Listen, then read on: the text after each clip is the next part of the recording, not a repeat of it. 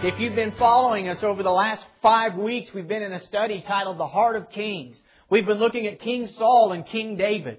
We've seen that King Saul went psychotically mad. The man went crazy. He became uh, just possessive of everything, paranoid of everything. And last week he died on the battlefield fighting for his own glory. And during that time, David, who had been anointed king, had been running like a slave. He had been running like a slave that escaped, and his master was seeking to hunt him down and take his life. From about the age of twenty years old, David spent nearly ten years running in cave, from cave to cave, sleeping at night, hearing the dogs barking that were hunting for his life, and, and, and wondering each and every day, is this going to be the day that Saul catches me and hunts me down? We know those days as David's pre-king days. But David didn't know them as that. For all David knew, he was going to spend forever running and hiding in caves. And yet he was faithful to God. He refused to fight against Saul and take Saul's life on two different occasions when he could have. And we read today, so David reigned over all Israel. I am here to tell you this morning that when God has decreed a thing, it will always come to pass. There will come a time when the kingdom finally comes. And in David's life, the kingdom had finally come. When it looked to the whole world like this man's never going to make it to the throne. When it looked to the whole world like, well, maybe God didn't really say. When it looked to the whole world like Saul was going to hunt him down and eventually take his life, we read today in the Word of God that David reigned just like God told David that he was going to reign. And I'm here to tell you that it has application to the church today and to each and every one of us individually in our lives. First of all, to the church. Our King is coming, brothers and sisters.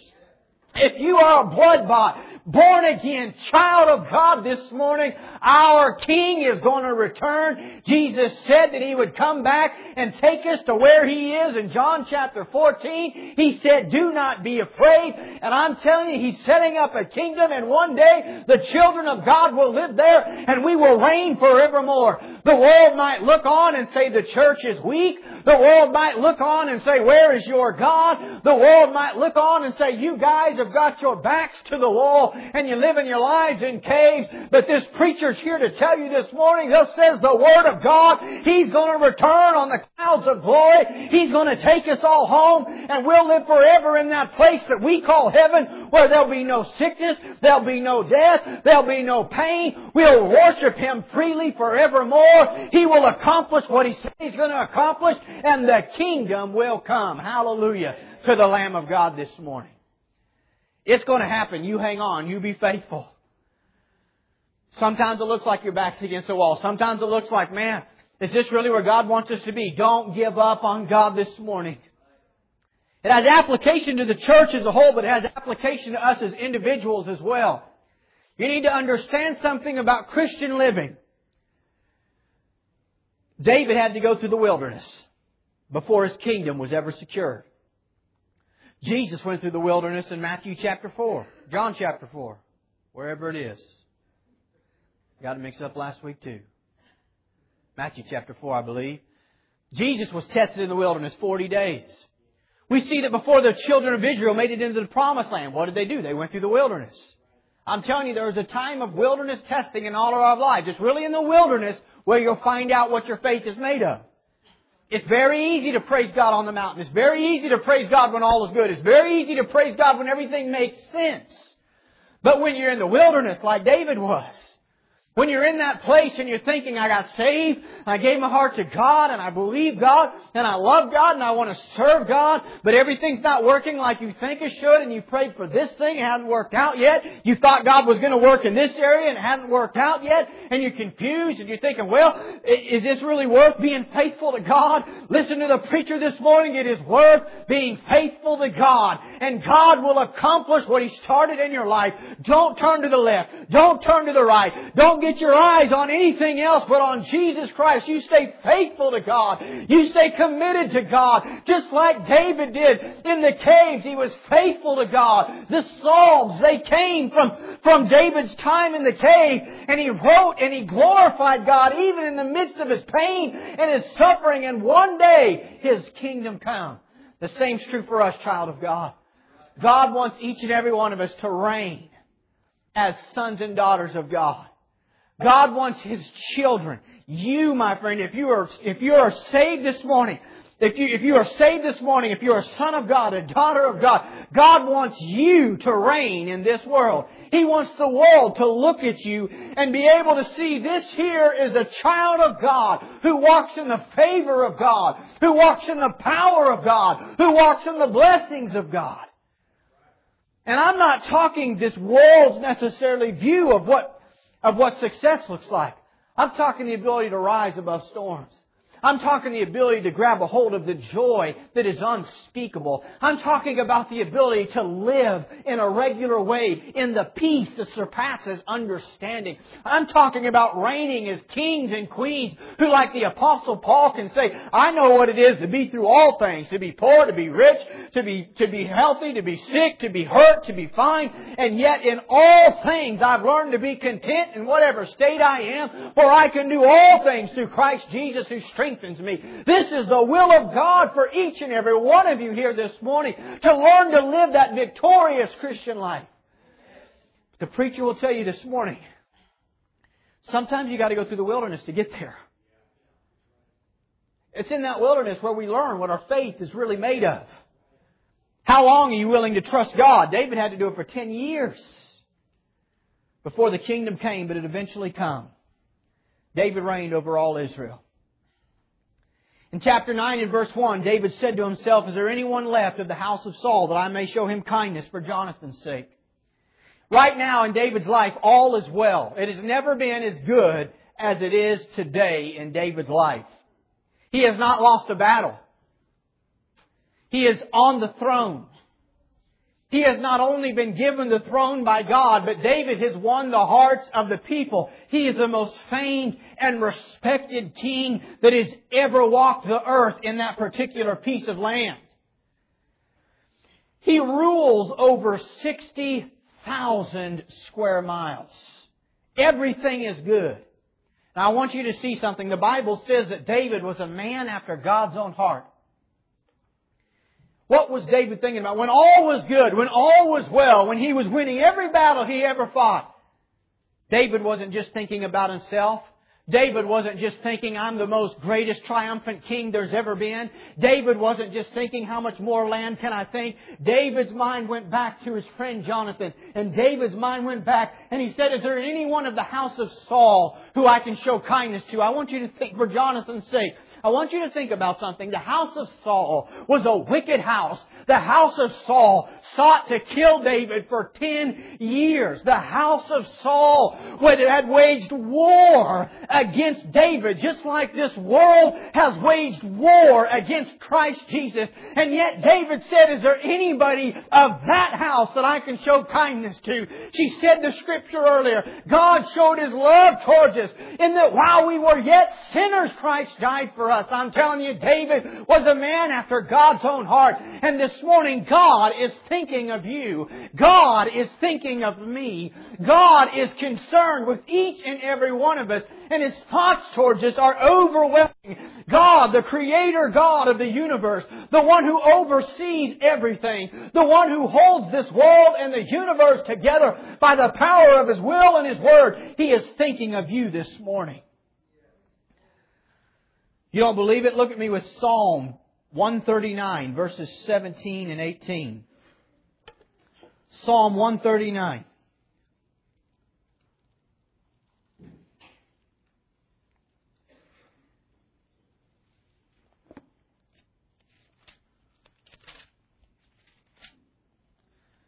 Verse seventeen and eighteen. How precious also are your thoughts to me, O God.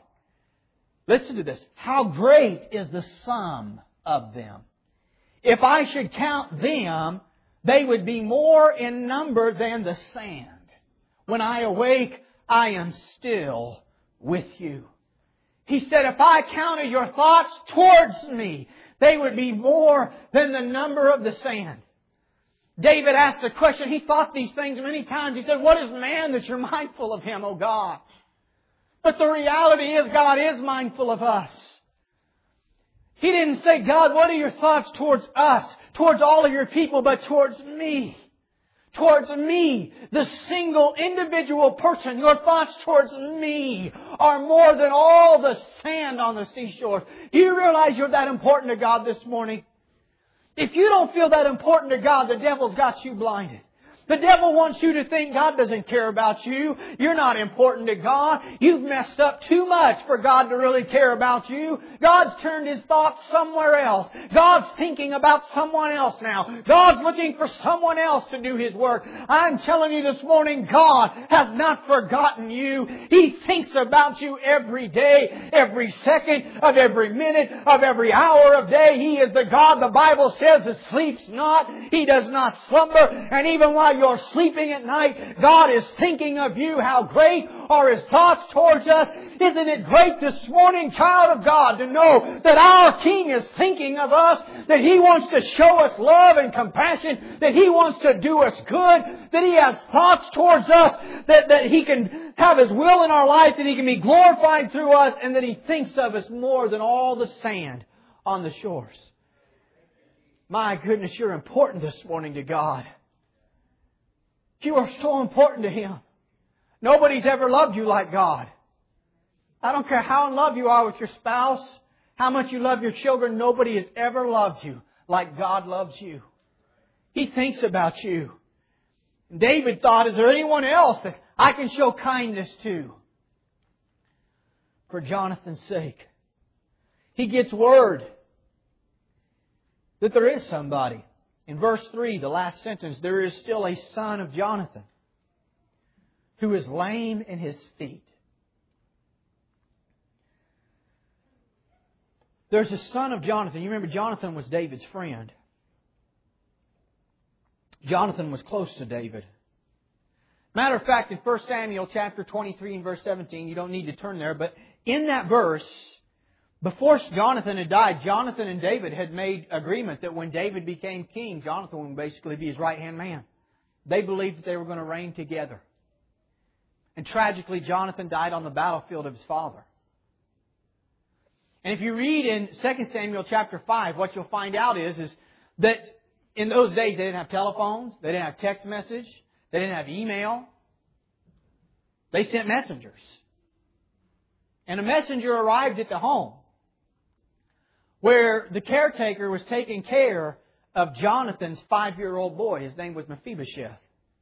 And the caretaker busts in and he says, Jonathan's dead. Saul is dead. His uncles are dead. They have died on the battlefield. And for fear of the boy's life, they made haste to get out of there. And somewhere in that instance, the Bible tells us that the caretaker picked up that five-year-old boy and began to run with him. And tripped and fell and broke something in that boy that caused him to be lame from the legs down the rest of his life. Mephibosheth's stories is a sad story. The, his, his, his disease, his infirmity, it was not his fault. It was the fault of someone else. And, and in some ways it was the fault of his father, the fault of his grandfather Saul. It was inherited for simply being part of the family of Saul. It's like each and every one of us concerning spiritual things in God. You can't walk for God. You can't even see God. You can't hear God. It is like we are totally and completely incapable because of the fall of man. We are born, as was Mephibosheth, into a rejected family. A family that is hostile against God. We are born sinners. We don't have to be taught how to lie. We don't have to be taught how to steal. We don't have to be taught how to be selfish. We just are instinctively because we are born of the house of Adam. We've experienced a fall that was not really our fault. This was Mephibosheth's situation. And David, the man after God's own heart, he hears about this Mephibosheth. He says, where is he? And the person who knows about his whereabouts says, well, he lives in the land of Lo Debar. Lo Debar was a place that Mephibosheth had moved because more than likely no one would ever find him there. It was, it was, a, it was a barren wilderness that nobody would ever want to live there. Kind of like Hayesville. Just kidding, my Hayesville friends. Listen, Lo Debar, it was a place, it literally means, if you want to know the actual term, Lo Debar, it means no pasture. It wasn't a good place to raise sheep. Wasn't a good place to raise cattle. Wasn't a good place. To, and in those days and times, you, you had to have those types of things for a living. I mean, it was a barren wasteland. That's what Lo Debar was. See, Mephibosheth moved there because more than likely he could hide out there and never be found, as we find was the case. In this story, if you read on, you'll find out he actually had children. Mephibosheth did. So he'd been there a while. This, this, this is some time down the road from when he actually fell and was hurt. And for years he lived in this place of no pasture. You know, it's a perfect representation of the life of the sinner. Wandering to and fro. No pasture, nothing to drink to satisfy the soul. Nothing to eat to give strength to the soul. Just wandering from place to place. Trying promiscuity. Trying to fulfill the lust of the flesh. Trying to fulfill the lust of the eyes, that, that vanity of wanting more and more. Trying to fulfill the pride of life, the desire for people to think that you're great and, and significant. Just going from one pasture to another and finding there's nothing here. It looks great and it looks wonderful and it looks like it will supply life, and you take it and it turns to gravel in your mouth. You put it in your mouth to drink and it turns bitter and you want to spit it out. It is the way of this world. It is sin on every corner. It's the life of the man or woman of God who has not truly come to the King yet. The life of no pasture. He was missing the best. Can I say this morning that many Christians are missing the best? It breaks my heart when I see Christians who have, who have come to a saving faith. They believe in God for salvation, and in many ways they're faithful in their life, but they, it's like they try to live with one foot in and one foot out. They're not totally convinced that being all in for God, that turning from all things of this world and sin are, are going to be beneficial, so they try to kind of do both. It's a miserable existence. And they think to themselves, well, it's miserable because God's not blessing me. If God would bless me, I would let go and just go all in. No, you wouldn't. It doesn't work that way. I think about, matter of fact, uh, look at a passage with me, um, John chapter fifteen. I, I'm being fast this morning. I'm almost done already. Look at John chapter fifteen.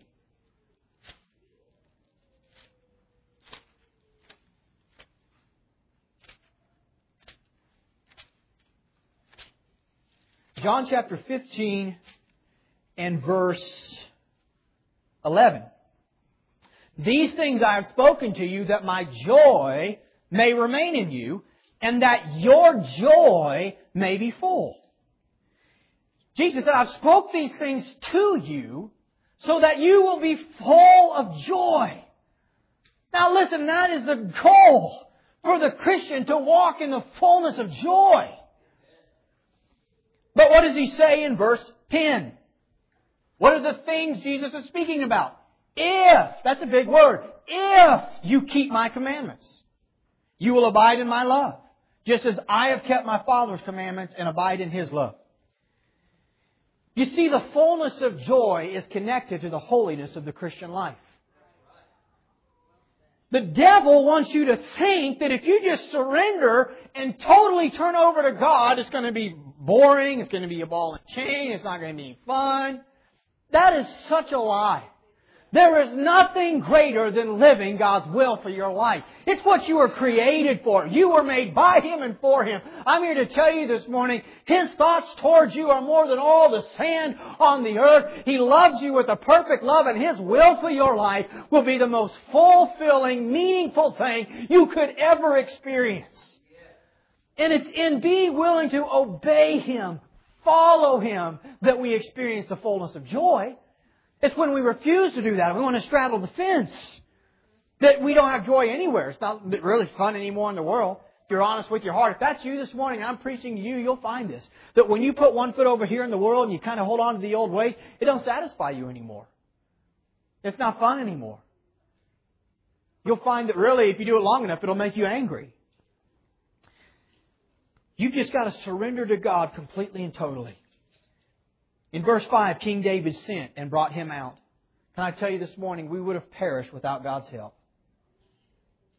Mephibosheth comes to David, and David says to him, "Do not fear, for I will surely show you kindness for Jonathan your father's sake, and will restore to you all the land of Saul your grandfather, and you shall eat bread at my table continually." What a beautiful picture of what God wants to do with each and every one of us. Listen to me this morning. God doesn't just want to bring you up out of your mess. That's part of it. But I'm telling you, He doesn't just want to bring you up out of your mess. He wants to bring you up out of your mess, restore to you what you were created to be, to let you eat at His table continually, the Word of God tells us. God wants you to reign. He wants you to, to live in the fullness of joy. He wants you to experience the blessing of being His son or His daughter. He did not just save you to come up out of a mess and live a, a, a, a meager life of existence until He returns. No, He wants you to learn how to eat at His table each and every day. He wants you to live in the joy that He gives. He wants you to take the bread that He gives you to feed. He wants you to drink of the water that wells up as a well of life, a river of life in you that flows out of you. He wants you to have the best. And He died so that you could have it.